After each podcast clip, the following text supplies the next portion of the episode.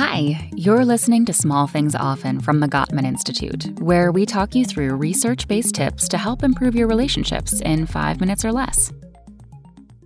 Today's tip is about looking at your partner through rose colored glasses.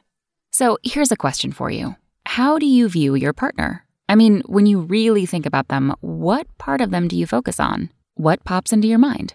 Do you automatically think of the positive parts, like how supportive they've always been, how compassionate and loyal they are? Or do you think about their issues and the things that irritate you, like they hardly ever help around the house or they spend too much time on work? If that's the case, and you're in a healthy, secure relationship, free of any emotional or physical abuse issues, it may be time to put on some rose colored glasses.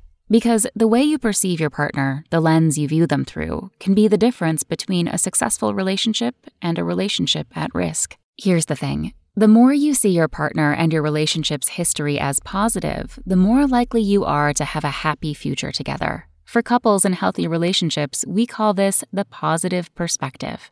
If you see your partner through this positive lens, then when challenges arise, you're more likely to give them the benefit of the doubt and can more easily problem solve through any conflict. On the flip side, if you generally focus on your partner's flaws or issues, you may be seeing them through a distorted lens. And during difficult times, this may cause you to take even harmless or neutral comments as negative, which can lead to defensiveness and even more conflict over the smallest things. Bottom line, your perspective can change your relationship.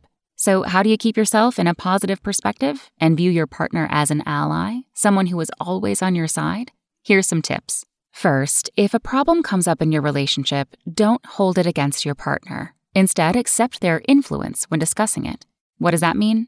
Say you're having an argument and your partner begins to tell you their opinion or ideas on the subject. Instead of trying to convince them to see it your way, listen to them and value what they have to share.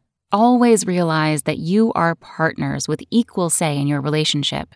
Next, increase your fondness and admiration.